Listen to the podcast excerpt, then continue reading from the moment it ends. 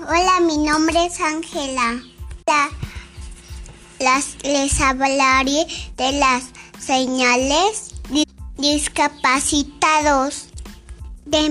debemos respetar cada vez que vemos una señal así.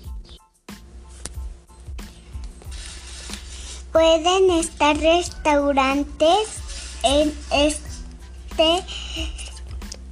estacionamiento, en la banqueta o en un banco.